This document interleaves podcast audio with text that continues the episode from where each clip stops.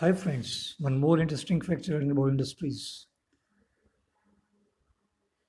कुछ लोग अच्छा काम करके भी अंधेरे में खो जाते हैं।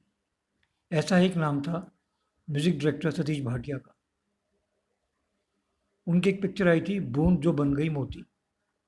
उसमें एक सॉन्ग मुकेश ने गाया था।